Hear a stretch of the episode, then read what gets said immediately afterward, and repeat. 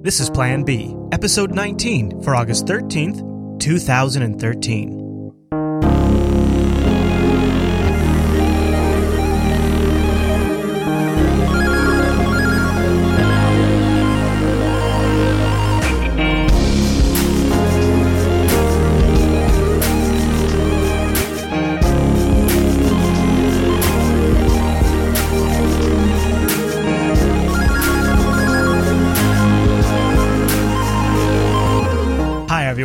Welcome to Plan B, Jupiter Broadcasting's weekly talk show contemplating the future and present of Bitcoin with insights for the novice, shop talk for the expert, and opinionated discussion for the interested observer of Bitcoin and related technologies. My name is Chris, and joining me every single week is my co host, Drew. Hello there, Drew.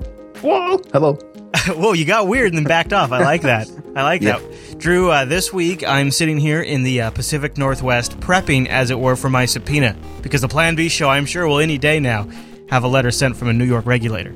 Maybe our name will, will throw them off for at least a little while. Right. They'll think we're they're gonna they'll think we're in the uh, other political camp uh, around the uh, birth issues, and we'll get we'll completely deflect all of the heat for a while. I like. I'm this- sure that'll work. Yeah, that's it. That you know what We'll that was fine. That was the master plan all along, huh? Right? Yeah. We were man. We really think ahead. No, actually, this week uh, we threw out our original plan uh, and uh, decided we had to cover. Just we're going to focus the whole show on the absolutely insane week that Bitcoin had. Uh, everything from every important person in Bitcoin getting a subpoena by New York's financial regulator to Congress making movements to investigate Bitcoin being used for terrorism, Android security flaws and uh, Electrum issues, as well as some great Bitcoin picks and some excellent feedback. And we had a hell of a show this week, Drew. Oh, yeah. Hell of a show. Let's go. All right, so we'll start with some voicemails. Uh, we got a couple this week, and uh, they uh, called up 1 352 587 5262. That's our number. That's 1 352 58 Plan B. And uh, we, we've been covering this topic for a few weeks now. I find it to be fascinating. Drew, we definitely like uh, sparked some interest around the whole inflation deflation topic, didn't we? Oh, yeah. I got quite a bit of interest. That's like the most, uh, to- the, the topic that we've gotten the most uh, feedback on, I think. Yeah, yeah. All right. So I'll play our first uh, voicemail. A little more thoughts on inflation. if uh, there is a massive contraction of the uh, of the economy and um, people are not spending money as much, prices are dropping. Prices are dropping universally, like they did in the depression. And when that happens, those people that have debt, they start to suffer massively. So, for example, I'm not selling as many computers, I'm not selling as many cars, I'm not making as many haircuts, I'm not uh, teaching as many tennis lessons, okay, I'm bringing in less income. Not only am I bringing in less income, but I have to lower the prices maybe to attract customers. So if it was fifty dollars or less, and now I have to go down to twenty five dollars less. So overall, I'm bringing in less money. But guess what? My mortgage doesn't change. My uh, loans that I borrowed to to to pay for my car, the loans for um, business loans, everything that I have to pay still has to be in those same dollars, and therefore people start to go belly up. They they can't pay back their loans, they default, and there becomes a serious money crunch all over. And then the bank starts to suffer and so on and so forth. So that's it. Sorry to go along with it. Sorry to cost you guys. It's a little hard to understand, bye. but what he is saying there is the people who get harmed the most uh, in an inflation environment are people who have debt. That seems pretty obvious, but it's an important aspect to uh, consider when you think of the fact that Bitcoin being deflationary uh, sort of reverses that situation. Yeah. And, and Uh, you know, that, that, that, that thing applies to the idea that, that we exist in a purely inflationary economy and all these contracts are drawn up during that time. Then we, we switch to a permanent or mostly permanent deflationary uh, monetary system. So, I mean, it, it, it you know it, it makes sense, but I don't think that if Bitcoin existed on its own and, and you know was you know existed without any like, with us with us having a system that we have like now with the U.S. dollar and all you know all this stuff going on, all this interest or all the uh, I'm completely losing my train of thought. Well, uh, Making that transition is going to suck. So Yeah, that- that would be a rough the transition transition. doesn't automatically negate the, the the the value they can get from a deflationary currency. You know, the potential value they could get. Making that transition transition would suck. Basically, is what I'm trying to say. Yeah, uh, and um, it's it's sort of been interesting to sort of have two systems in place in parallel: the Bitcoin system and the standard, you know, monetary system that everybody else is living in. Uh, and it, I, some of the things I've observed just during this process have been have been enlightening, been educational for me. And our next caller, you know, he drives home the point that people try to save money in a deflationary environment. Hey guys, uh, great show. In response to your deflationary, inflationary uh, discussion, um, people are more apt to save money in a deflationary environment because the money is worth more. So uh, if you save your money, over time, it's going to be worth more. It'll, the, the purchasing power increases. And we're in an inflationary environment like we have right now, people are more apt to spend because if, if a product costs $10 today, if they don't buy it today, tomorrow it could cost $20. So, like in hyperinflation, prices increase throughout the day. So people will spend in inflation and they save during deflation. Um, and that is Austrian Economics 101. Thank you guys. Bye bye. Thank you. Good thoughts. And neither one of them left their name though, or even an IRC handle. Uh, so I don't know. Maybe we've put this issue to bed now. I think we've covered a lot of the angles on it. But yeah, it I seems, think we have. Seems to be. It seems to be that people who are interested in Bitcoin are also very interested in these sort of these sort of discussions. Uh, we had a question that came in on uh, on uh, some mining hardware on, on maybe we have a Butterfly Labs 2.0 on our hands. Hey guys, I was just calling to ask for your opinion on KNC Miner. Do you think it's going to be another Butterfly Labs? And if not, do you think it'd be worth it to buy one now, or should I wait? Thanks. Bye. So KNC Miner is, I think they're like a Switzerland company. Uh, they're, I think I can't. They're they're they're not they're not based. Yeah, they the are. US. They are Swiss. Yeah, yeah. Okay. Um, so this is one that has been really interesting. Like one of the things that was that stood out to me about uh, KNC Miner is when they first went live on their website, they didn't have like anything but prices. They didn't have pretty much any details. They didn't have like any kind of spec stuff. I was very, very skeptical early on, and um, and now their website does have a little more information. The only thing they have up there right now is a picture of their uh, Mars prototype unit, which they've actually said they're not even going to sell, the final version. However, uh, CoinDesk did a great write up on KC Miner, a KNC Miner, which is of, of interest. And one of the things they sort of draw attention to is that they've been uh, they've set up an a KNC has set up a uh, partnership with ORSOC, who is a well established chip manufacturer. They are essentially in this relationship. KNC Miner will be offering Bitcoin rigs that have been sold or that have been built in a large part by ORSOC. They will be designing the chip. They will be doing the engineering there.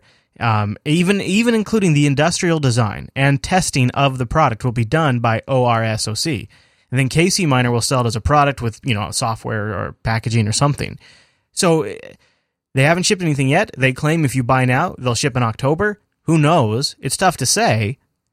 Out of all of them, this it, it, so this the, the guy that runs it, then one of the guys behind it that runs it is a uh, like a 14 year IT vet so maybe he's got some experience with hardware. Maybe he knows what he's doing a little bit. Then you partner with a company who's established, who makes uh, you know these types of products on a regular basis. Uh, maybe maybe you are talking about uh, a winning combination finally for this. I don't know though. It's when you're talking about the prices, they're talking like I think. Uh, it was two their, grand for a hundred giga, gigahertz. Yeah, yeah, like yeah, exactly. Like Mercury, 1995. And that's the, that's their lowest model, the hundred gigahash. So I mean, if all the stuff becomes readily available, I'd be very, very interested to see what, how the difficulty is going to jump once a lot of people can get their hands on it. But I mean, I, I was looking at uh, somebody on Bitcoin Talk uh, was was selling some of the uh, ASIC miner blades, and I was looking at those being. I'm just I'm so tempted by getting hardware, but I don't know, man. Like uh, everybody's you know issues with Butterfly Labs and the difficulty.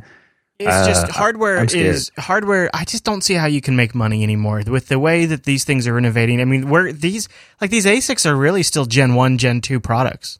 Yeah, so it's it's you got guys right now. They're developing Gen three, Gen four, and they're getting these things smaller. They're getting just like Intel has made the you know the smaller and smaller dies. That's what's going to happen here. These things are going to get smaller. They're going to use less power. They're going to be faster. Going to fit more of them on the, on a on a board. It, I mean, this is just the beginning. And anything you buy now is probably not going to last you more than half a year. If you get something on the like one of these things, 400 gigahashes or something. Yeah, and I think the lowest one uses like 250 watts too for that 100 gigahash, which is still you know okay. That's but, actually not too bad, I suppose. Yeah, that's pretty good. But uh, you know, relative to the what three watts or whatever, two watts for the uh, well, yeah, well, yeah. my massive one gigahash uh, array back here. I got generating me like I don't even know what it is daily anymore. I go I go to uh, you know, BTC go look at it and like, wow, it's uh, it's uh, been at the uh, same first two decimal yeah. points. I don't really think it's uh, changed. That's odd. so- Yeah. well, I hope the price of Bitcoin goes up, so they'll at least cost what I you know paid for in, in actually purchasing the Bitcoins to purchase them. But you know, These, this KNC miner could definitely uh, do with uh, like uh, like they've put out a video that was horrible. Um, you know they they demoed they demoed their prototype unit and they talked about how once they showed a working prototype unit, then they'd start taking orders. But yet the thing that they showed, they're not actually going to sell, and it looks ridiculous. So I don't the know. whole the whole ASIC thing hasn't been going very well for any of these companies that are producing them. It seems right. Butterfly Labs has all these issues. Uh, you know, Avalon has had you know some of their issues, and then you're talking about the video and the marketing issues with this. It's like, Yeah. when are we going to see? I mean, I think K- KNC in that regard, because they're working with an established company who's made chips before, it's not like their first time, you know, to the That, dance. that's what that's what it was for Butterfly Labs, right? Like they didn't have they didn't Well- outsource the design of these. well, chips to yeah, I mean, but Butterf- it was, but Butterfly Labs had made uh, had made mining boards before, you know, the F- FPGA boards, and right, right. so it wasn't their first time either. But I guess it was just their first time with ASICs. Maybe I, don't- you know, it, it- you're right. It does seem to be a very hard thing to pull off, and I think I, I I attribute some of that to inexperience among these companies. I imagine if some company who really knew how to build components and chips, you think if they stepped in, maybe we'd have a different result. We shall see. I bet this all will hopefully have itself cleared up within like a year or two. You know, Yeah. then everything should be should be running along smoothly. And we'll talk about Gen or two, Gen two or Gen three, multiple hundred gigahertz Yeah. things that will be useless in six months. Let's all do it. All right, before we get to the discussion piece of the show, which is going to be the remainder of the show, because holy crap, uh, we were going to do it this week. We bumped it to next week, and now this gives you guys a chance to chime in uh, with some of your favorites. So we decided that all the heavy stuff going on with regulation and all the junk around Bitcoin. Let's have a light episode, assuming the news headlines permit it, and uh, just talk about playing games with Bitcoin. Now, I think initially a lot of people think of gambling and dice games and stuff like that. And uh, with those are totally fine. You can send those in. And we're also looking for all kinds of stuff outside of the normal, you know, poker type games. But again, if you got a really great poker game, Drew and I'd love to see it. Oh yeah. so send it into Plan B at jupiterbroadcasting.com or hit that contact link at the top of our website and then choose Plan B from the drop down. And you can attach a little subject line to give us a heads up so that way it grabs our attention. And uh, we'll feature those in next week's episode of Plan B. Even better, if you'd like to call and leave us a voicemail, although try to have good audio quality, leave us a voicemail, a voicemail at 1 352 58 Plan B. B for Bizzle. There you go. Or Bitcoin, I suppose. Uh, so, Drew, uh, here I was scratching myself, sitting here late last night thinking, oh man, I needed to switch off the internet and go to bed. But before I do that, maybe I'll just dip into my news stream and, you know, just see what's up. According to a source familiar with the matter, Benjamin Lawsky, New York's top banking regulator, sent subpoenas to 22 digital currency companies, including BitInstant and Dwolla, to determine whether new regulations should be adopted to govern the emerging industry. That's what that's what I did last night when I heard that. I was like, Did it wake you up? Did you jump out of bed? Yeah, I lost some sleep over that. Yeah, so a New York State to investigate the wild west of the Bitcoin industry. An official told the Associated Press that 22 subpoenas had been issued in all, seeking information on such topics as what measures Bitcoin companies may have taken to prevent money laundering and what kind of consumer protections might be available for the Bitcoin investors. So uh, this is this is a big deal because who these t- the 22 that they sent to are kind of like the who's who right now um, in Bitcoin. I've got the uh, full list in our show notes, but uh, some of the names include BitInstant, uh, BitPay, Coinbase, Dwolla, uh, Google Ventures, um, the uh, the uh, the the uh, Winklevoss twins, you know, etc. A lot of people have been getting into Bitcoin lately. And I got to give a tip of the hat to friend of the show, Kashmir Hill. She won the she won the best, best headline in my opinion. Every important person in Bitcoin just got subpoenaed by New York's financial regulator. Here we go. Uh, in a letter, in a memo, I guess, that was attached uh, to uh, these subpoenas, uh, he said, We believe, for a number of reasons, putting in place appropriate regulatory safeguards for virtual currencies will be beneficial to the long term strength of the virtual currency industry. Hmm, he's just trying to protect the virtual currency industry. He said, uh, if virtual currencies remain a wild west for narcotic traffickers and other criminals, there won't be only they won't only threaten the country's national security, but also the very existence of this virtual currency industry as a legitimate business, legitimate business enterprise. This is the guy who heads up the New York Department of Financial Services, Benjamin Lawsky or. Lawsky. He's got law in his name. Guy is basically Ah. his name. Yeah. Sounds like a great guy. Yeah. Uh, So we well, got- here, here we go. You know, with all this crap, Th- th- th- this is going to be It, and so it begins, right? And so I mean, this is really it. And you know, they go on to say that it's used for child porn, it's used for terrorist activities. This, uh, what's crazy is it's hard to really. So this is a story all in itself, right? This is happening in New York. These people are being contacted. At the same time, and to me, it seems impossible to separate the two. Uh, Congress starts looking into Bitcoin by actually doing what Congress does best and appropriating funds. Um, this is this to me is even a little more frightening because this is like putting money uh, behind or like what's the old saying like um uh, gunpowder behind the bullet or something like that. Uh, a Senate committee is pressing for federal regulators and law enforcement officials to explain how they plan to oversee Bitcoin and other virtual currencies as the issue gains increasing attention from government officials concerned about roles these markets play in the future. Now get this. The Senate Homeland Security and Government Affairs Committee so, a Homeland Security and Government Affairs, Affairs Committee on Monday sent letters to several agencies requesting how they disclose virt- how they will be disclosing their virtual currency policies, how they plan to develop them, and how agencies are coordinating and finally what they will what they plan to do going forward. Get get get ready for this, Drew. Are you ready? So this is actually from the appropriations bill that is uh, that is funding these departments to do work. Under the money laundering section of the bill, I have the PDF linked in the show notes for you guys. On page 45 of this PDF, it says The committee understands that bitcoins and other forms of peer to peer digital currency are potential means for criminal, terrorists, or other illegal organizations and individuals to illegally launder and transfer money. News reports indicate that bitcoins may have been used to help finance or fight the activity of fugitives. The committee directs the FBI in consultation with the department and other federal agencies to provide briefing briefings no later than 120 days after the enactment of this act on the nature and scale of the risk proposed by such Ersatz, which is a German term for not as good as currency. Both in financing illegal enterprises and in undermining financial institutes, the briefing should describe the FBI's efforts in the context of a coordinated federal response to this challenge and identify staffing and other resources devoted to this effort. So, uh, when did when did when did potential for criminal activity? When did this when did this become you know such a big deal for, for potential? That's the thing that strikes me in in, in this par- in this paragraph here is they're talking about potential, and and the other strange thing they're talking about illegal enterprises, and they, it's combined in the same sentence: illegal enterprises and an undermining financial institutions. What the hell does undermining a financial institution mean? Does that mean competition? Because that's sure what it sounds like to me. Yeah, it does, doesn't it?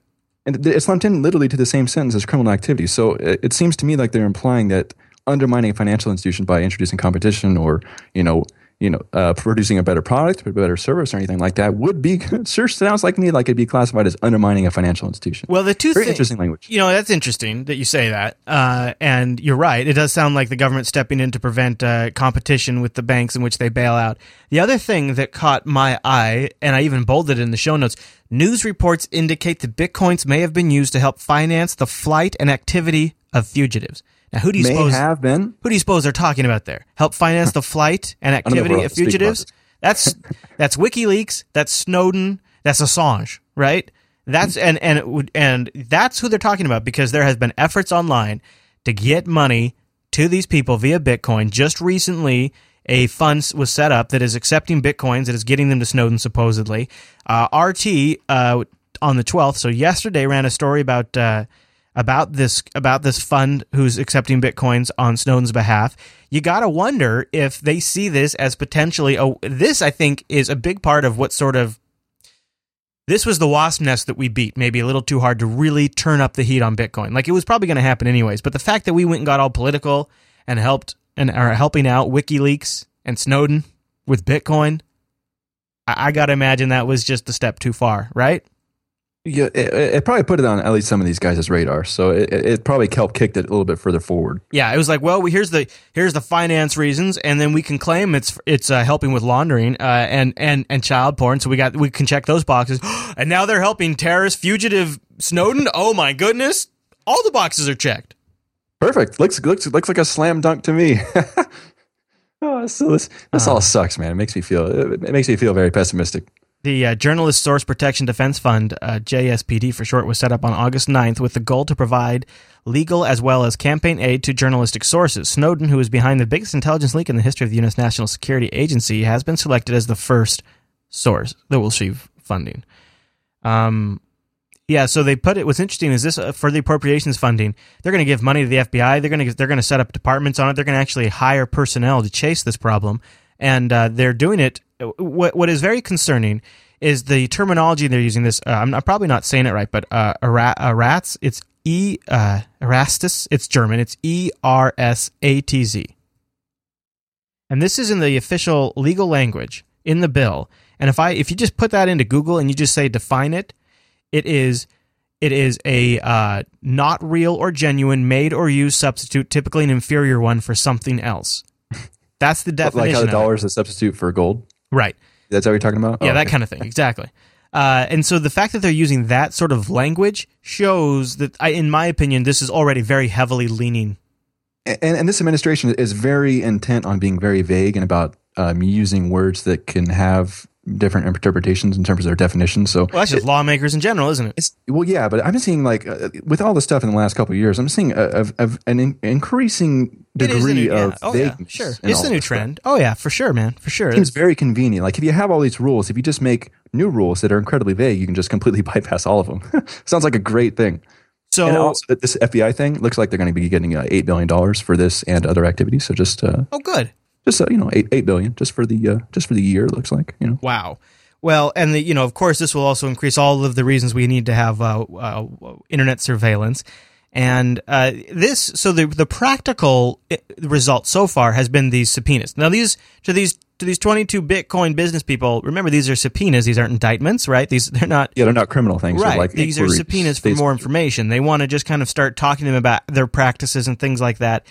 Um, now, curiously, one of the folks um, not on the list, but yet being interviewed by it by Fox was Expensify CEO uh, David Barrett. Now he actually comes out on the news networks quite a bit, and Expensify CEO David Barrett thinks that the government sniffing around Bitcoin is actually going to be a really good thing. So bad news for Bitcoin, or is it? Days of glory could be ending. At least two dozen companies have been subpoenaed by New York's Department of Financial Services can't be a good thing. The whole Bitcoin business is currently unregulated, but the government is chomping at the bit to get in on that action. David Barrett is a Bitcoin bigwig. He's the CEO of Expensify. Nice to have you here. I don't know if the regulators are stepping in. If I'm running Bitcoin, I'm thinking, hey, I finally arrived. My business is the real deal because the government's finally taking notice. I'm running Bitcoin. She refers to I'm legitimate because the government is looking at me. You know what I like? You know what I like is how all of these people that talk about Bitcoin can't they can't wrap their head around the fact that Bitcoin isn't an entity, it's not a company, it's not a person. Like to them, that is such a foreign concept. You, wait, wait a minute, you mean this isn't there isn't this person sitting at the top of this pyramid that is? Wait, how does this work exactly? Right, there's some of that yeah, in there. I think, yeah, I think that there's a, a lot of positive out of this. In fact, I think that it's there's way more positive than there is negative. All right, so what then is, do I want to start with the positive or the negative? Well, let's talk about the negative because anytime you do have a threat of a subpoena, oh, it does raise concerns, right? So what is the worst case scenario? Well, I mean, the worst case scenario is that they find something and they resolve it. And so I think the negative is that it's good for the market. I mean, really, I think the negative might be any bad actor that's sort of in there and not complying with the law will be found and prosecuted, or really probably just help to sort of nudge in the right direction. So I think the negative is really still kind of positive for everyone else. Do you think, though, that it is a situation of one bad apple and they're just going to, you know, clear the decks? and move on so that Bitcoin can be a real, useful, practical online currency? Well, I don't think it's really even about one bad apple. I mean, I think it's just about so then why as it's described, it's the Wild West. It's like we're kind of in the uh, sophistication of the banking industry when it was still the, the best idea to put money under your mattress. And so this is a new market. It's a brand new thing, and we're still building the whole infrastructure around Bitcoin. And so I think that regulation is just a very natural and healthy part of it. And I think that, and again, a subpoena doesn't necessarily signal any wrongdoing. It's not an accusation. It's certainly not being guilty. Okay, so it's just a they... request for information. And so explain I think in exactly any sort what of the federal um, government a new is industry, looking for processing this much money, I think it's a reasonable for regulation to come in. Explain what the federal government then is looking for. Why do they want to regulate at this point? Well, it's like any sort of money transmission business. So, I mean, Expensify, we do expense reports. We process millions of dollars in expense reports every day. And so we're very familiar with the law around uh, anti-money laundering, um, uh, money transmission, things like this. And it's, it's complicated stuff. And so yeah. there's this huge range of new startups coming to this space uh, around the backdrop of Bitcoin. And it's just very complicated. And so I think the, and there's a lot of unanswered questions as well. And so I think the, the government is revol- or sort of uh, refining their own approach and really kind of clarifying uh, who the good and the bad are. I think everyone has what good intentions. It's just sort of the rules are complicated, maybe a bit fuzzy, and so they're helping people comply. So you. Um you organize expense reports, if I understand this correctly. Many companies use Bitcoin. So has it made your job, your company, you mentioned that it makes things much more complicated. It's the Wild West. So how has it changed your day-to-day business?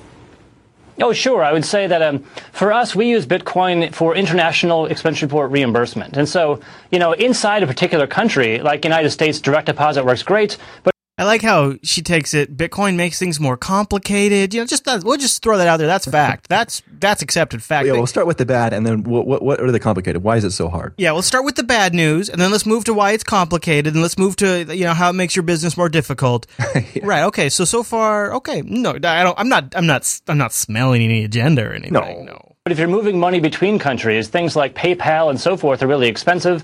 Bitcoin is just perfect for moving money around the world. And so I would say that uh, Bitcoin is really useful for a subset of our customers that reimburse international expense reports. Uh, it's certainly not the majority of our business whatsoever, but it's a growing part of the business. What and so I think what, that international reimbursement is a big deal. What's the future of Bitcoin and what should investors know about it? Well, I think the future of Bitcoin is uh, going to be uh, the future of uh, kind of the, the, the, present day gold. It's going to become a market where uh, there's a series of investors that really want to sort of buy it, track it, put it in their portfolio, and so forth. There's also sometimes, and some people use gold as a currency, not so much in the first world, but elsewhere where they don't have good financial systems and banking sectors. And so I think the future is basically a, a future of more formalized and uh, familiar uh, internet banking in the form of Bitcoin. All right, thanks for sharing your business strategy with us, David. Appreciate it. His business strategy. thanks, David. Thanks for coming on here doing a plug for Expensify and making Bitcoin look like it's only for doing international payments. See ya. Thanks, man. Uh, yeah. So you know, but maybe he could be right. Maybe this is just part of the process. It's a, it's a painful part of the process where we make Bitcoin mainstream. To me, what it seems like is this is the beginning of the effort to not necessarily squash Bitcoin because I think the the government is is maybe not, but I think they're smart enough to realize they can't make it go away forever. Right? Well, hopefully these old white guys have figured that out by the, by this time. so I think instead what it is is to just make it subservient to the dollar make it subservient to the system. Yeah, operate within the same system as the dollar, so you can at least inhibit some of the capabilities of Bitcoin. Operate inside the system, right? Yeah, I, and I and I think that's kind of the end goal. Which the unfortunate part is, is it's still going to make the Expensify uh, guy a lot of money, the Winklevoss guys a lot of money, the Coinbase guys, the BitPay guys, the BitInstant guys, all the guys, Dwolla, everybody who got Coinsetter, everybody that got a subpoena today, they're all going to make millions of dollars even if it's part of the system. But what we all will potentially lose out on, at least in the United States, and and hopefully the countries that are smarter than the United States won't suffer this fate. But at least in the United States, I think some of the social change that Bitcoin promises will be lost. It'll be muted in the U.S. Yeah, I agree. Let's talk about the Android security flaw. We need to get the uh, little PSA here. If you've generated a Bitcoin address on an Android wallet, uh, you probably need to uh, update that app and then generate a new address and move the coins over to it. A uh, the secure random is a is a vulnerability in the overall Android operating system. It's a Java class that generates cryptographically strong random numbers. You know, you're probably familiar with concepts like this. It's part mm-hmm. of part of how computers do this this whole crypto. Uh, in order to remain secure in random numbers used to generate private keys must be non-deterministic, meaning the output of the generator can't be rep- uh, predicted. However, these random numbers are what? Not random? Is that correct? not so random in the secure random Java class that Android uses. And so, uh, and actually, before the announcement was made, this uh, was uh, uh pointed out by uh, the Genesis block. 55 BTC were stolen a few hours uh, right before the announcement came out, according to a discussion thread on the BitcoinTalk.org forums. They noticed it, and basically, what it, the reason was is an attacker was able uh, by by observing how secure random works, he was able to reuse some of the same numbers that were generated and figure out the address and take the money. Right, because those numbers were used by somebody else unwittingly, and then this guy just goes to create new addresses, and the the seed that he's using for those addresses are the same that those other people used, right? Yeah. So he basically has the same address, Right. and the same private key as everybody else. So you say you look at your account once you get the blockchain and all that. Oh, look, I have fifty five bitcoins in my account as I just created this brand new address. Wouldn't that be awesome? Jeez, no kidding. That'd be magic. Uh, so, uh, essentially, on mobile, there's two types of wallets that you need to kind of think about. Uh, those where the private keys are generated locally on the phone, and those where the private key is generated by a cloud host. Android wallets where the key is generated on the device, such as the Bitcoin Wallet app, Bitcoin Spinner, uh, Mycelium Wallet, and even the Blockchain.info app, all generate locally. And they use that use that specific uh, Java Java class Yeah. for the Android platform. Now, Bitcoin- The first thing I, I thought about was MultiBit because that's the new you know Bitcoin QT is, isn't being pushed you know by Bitcoin.org or whatever now. So the, when they said as a, a vulnerability in a Java class or whatever, that's I, I first started thinking about MultiBit and addresses created with that. But since it appears to be a problem with uh, Android's implementation Right. of, of this Java class. So Right. you know, if you generate an, if you generate an address on any other device that's not like an Android device that's using this kind of thing, then you're good. But and I think like blockchain.info is already updated, and what they're doing now, since they're on, it's Android's Linux box, they're just they're just using dev random or dev random uh, instead of using the built-in Android little uh, uh, system there. Uh, so update your uh, mobile app if you got it, and then we have outlined um, the process you need to go through to even just updating the app is not enough. Uh, once you update, you need to generate a new address with something that generates it from a secure random number generator.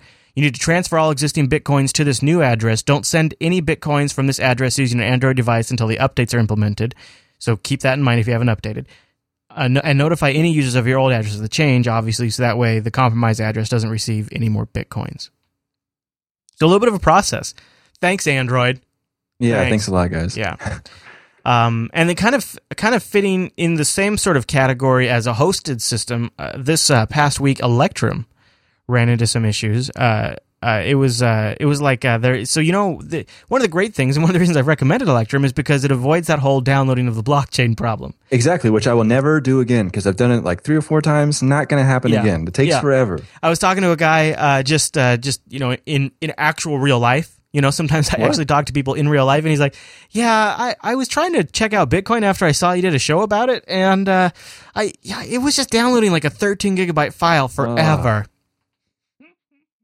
That's So- it got, yeah. so I said, whole, I said, "Dude, dude, get Electrum." and well, uh, that's strange that like Bitcoin.org isn't pushing that though, right? Because like they're trying to get people to adopt it, but you got to download it. Like how, how big is the blockchain these days? Like eight gigs or something? Uh, Something no. I think it's getting close to 13. Uh, so yeah, I mean, there encouraging were people to download that for every instance relative to when you can just Yeah, you know have them use one of these other tools. it's not you no, can you just- can't do it. Like we've talked about on the show, it, everybody's gonna have to go to an Electrum like model eventually. absolutely. And then those of us who are super crazy hardcore and have terabytes of storage on their home network can download the blockchain. um, so Electrum had some server outages, and which, which basically up, breaks it. yeah, and it, uh, did what was it like? Uh, Electrum clients essentially got stuck in the blockchain. They the last Yeah, time they they, couldn't got go past a certain block. Yeah. Yeah. Which uh, that would have been really confusing at first. Yeah, okay, here it is. Uh, no matter what server they connected to, they could not get past block two five one five two six.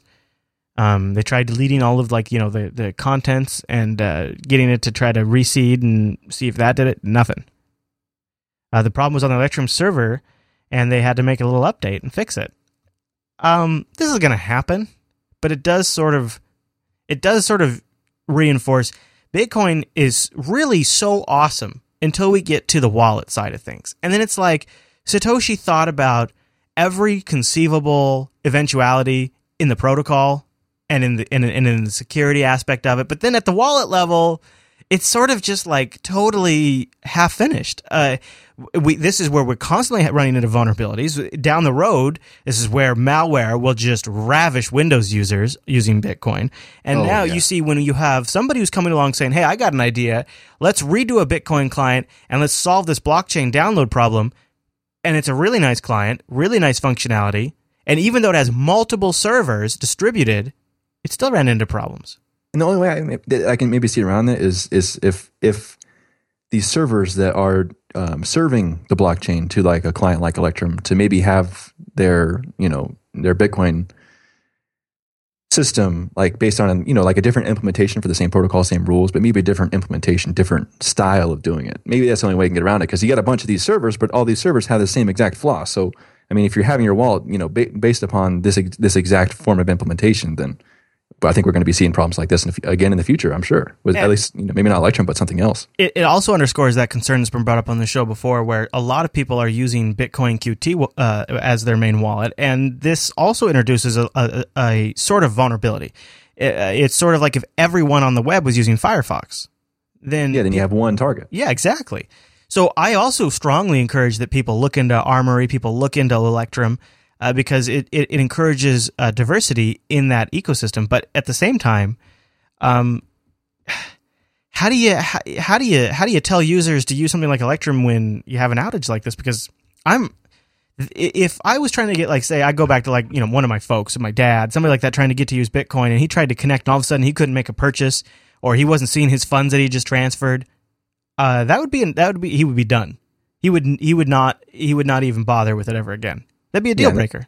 Right. It'd probably be the case for a lot of people. I mean, that, that's that's the thing though. Like that we're talking about, like you know the whole the whole Android issue with the generation of these of the keys, and then yeah, you know we got this here. It's like the like, issue with Electrum.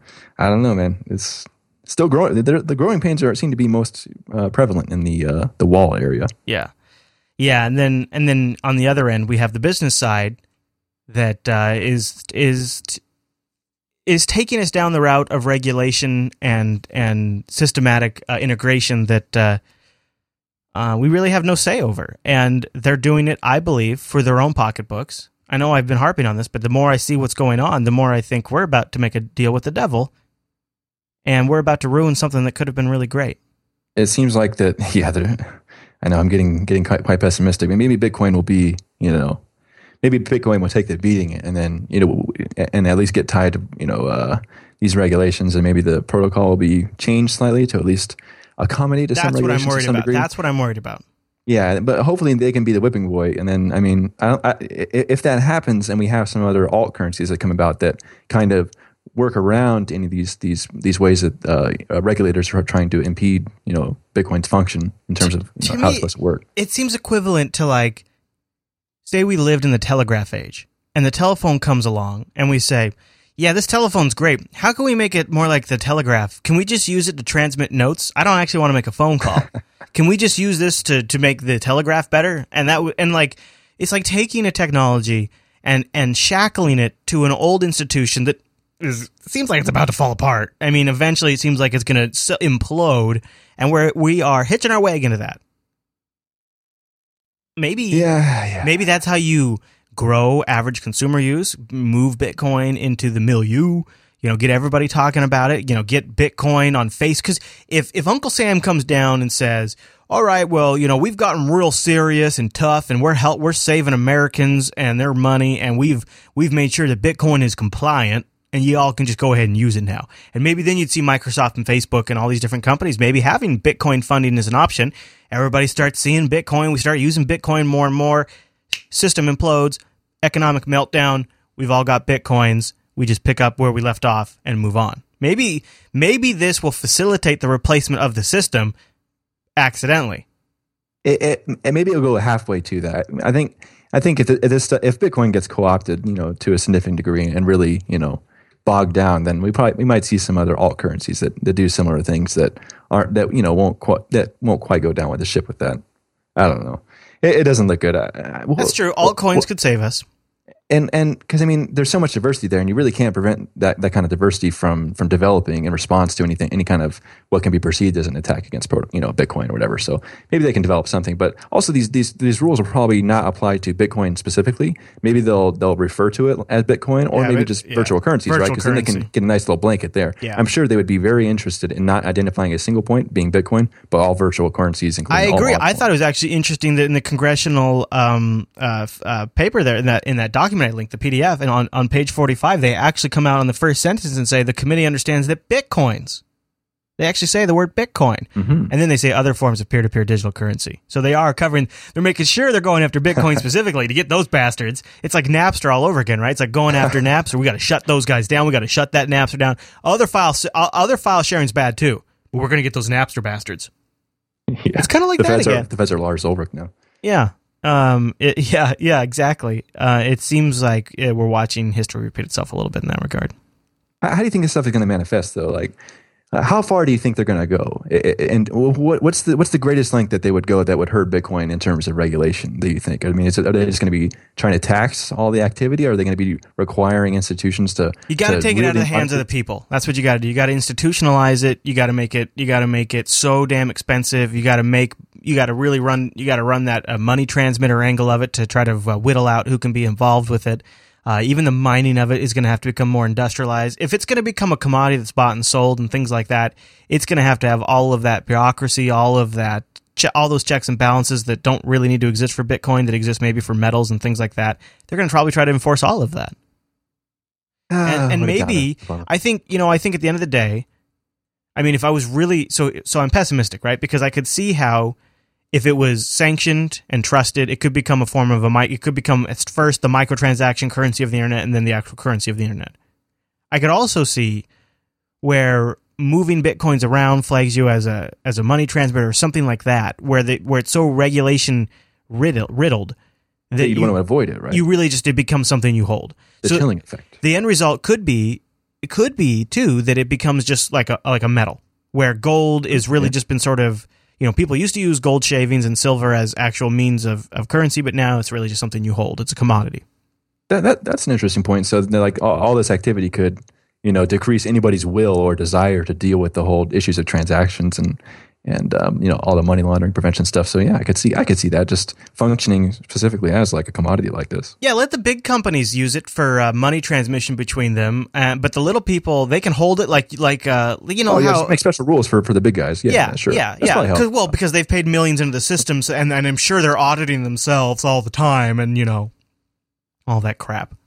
I'm feeling sad. What a bummer. Ah. Maybe, or you know, could be totally wrong.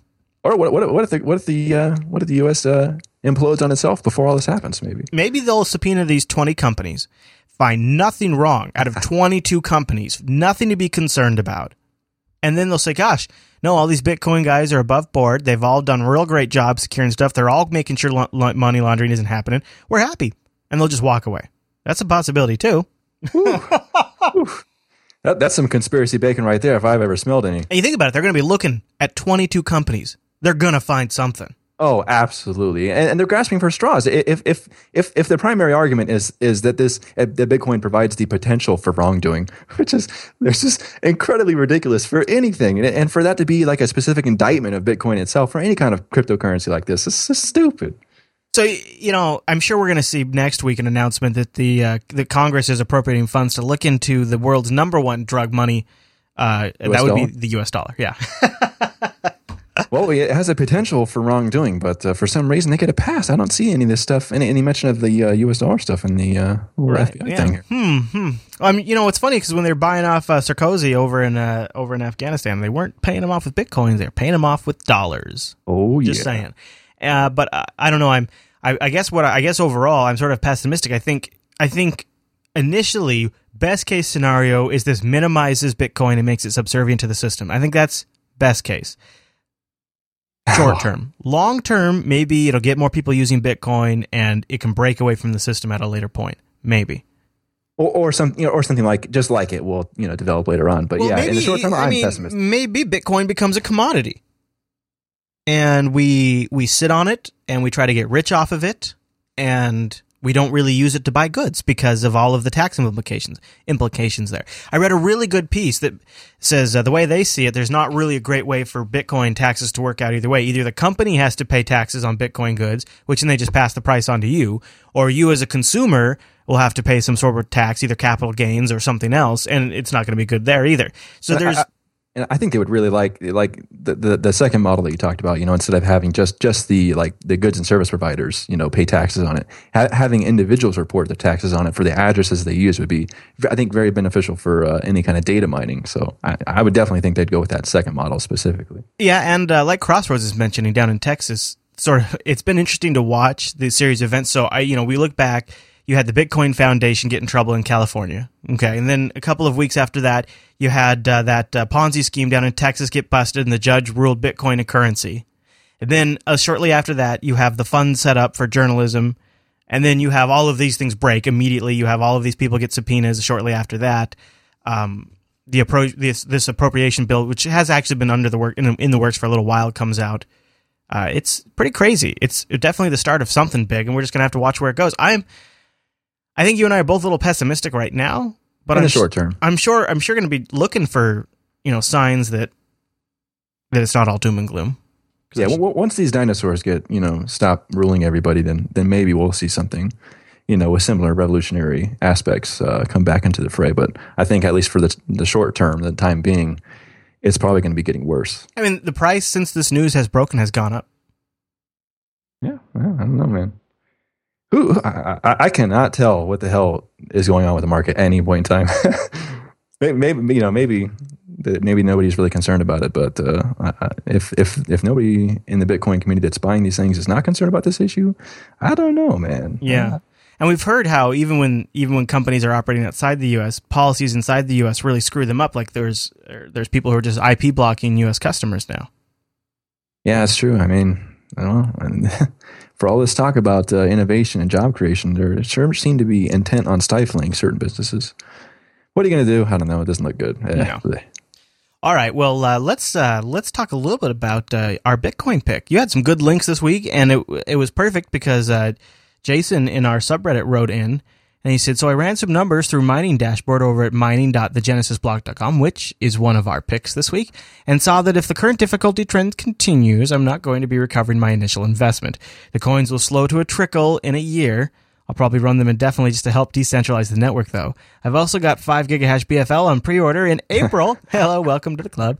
So, not exactly going to bring a whole lot of coin either. Overall, I'd advise against buying the first generation ASICs. They're tempting as they become more and more available.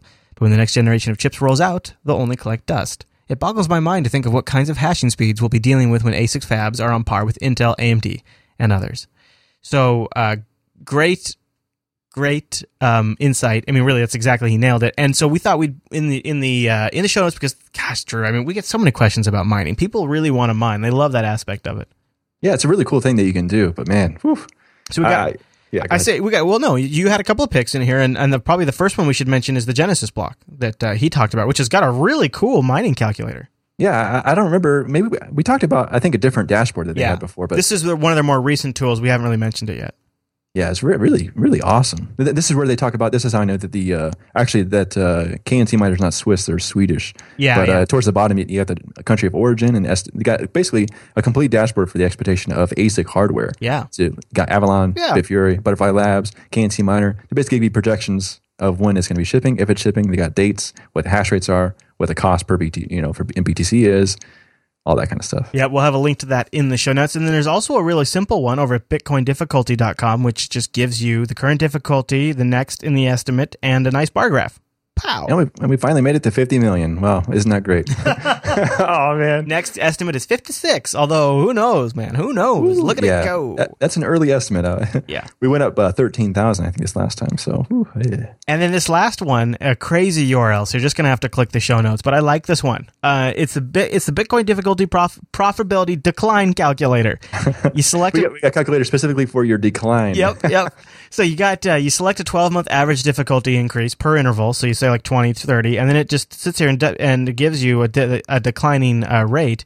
And uh, I I don't know. This is sort of the more pessimistic one, but it's the most sobering too. Ironically, he then asked you to maybe toss him some coins so we can buy some beer. And, and if you apparently increase the slider to beyond fifty percent, your profitability uh, goes to zero. Well, maybe, yeah. Difficulty thing. Oh, this, okay, okay, yeah, no, okay. This this generates a value that you enter into certain other mining calculators Yeah. that checks your. your My God, know, man! If it goes up, if the difficulty increases 50 percent per interval, that's really gonna suck. That would that would be um, woo That'd be time to just invest.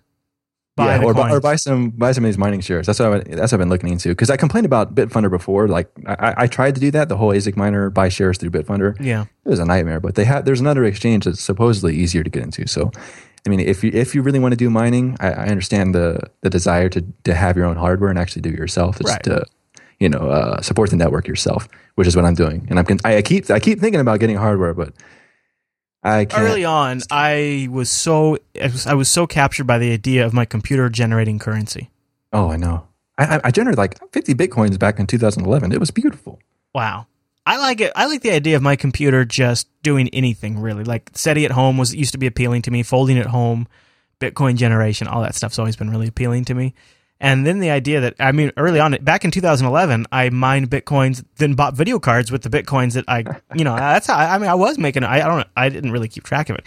I didn't think about the amount I was making back then because it was just not. It was just bitcoins. You know, it wasn't a big deal. Yeah, they're a buck or two. They'll never go past 10. Yeah, no big deal. Oh God, Drew. I know. Let's not think about it. Yeah. no, it makes it makes Chris sad. All right. Well, so uh, we're gonna wrap up now. Um, we should probably mention it now, just so that way people have a heads up. We're gonna take some time off in the uh, beginning of September.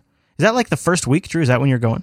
Uh, I haven't gotten the official date. Uh, They said the first week of September, so I'll be gone for a couple All right. weeks. So plan for that for a couple week outage, early September. Uh, plan B will be on hiatus for a bit. Drew's going to be on the road, and he'll be kind of in a spot where he can't really remote. And we've did we did that before when uh, Drew took a road trip. We he just had him Skype in, but this time it's not really going to work out. He's actually going to be in a secret mountain lair.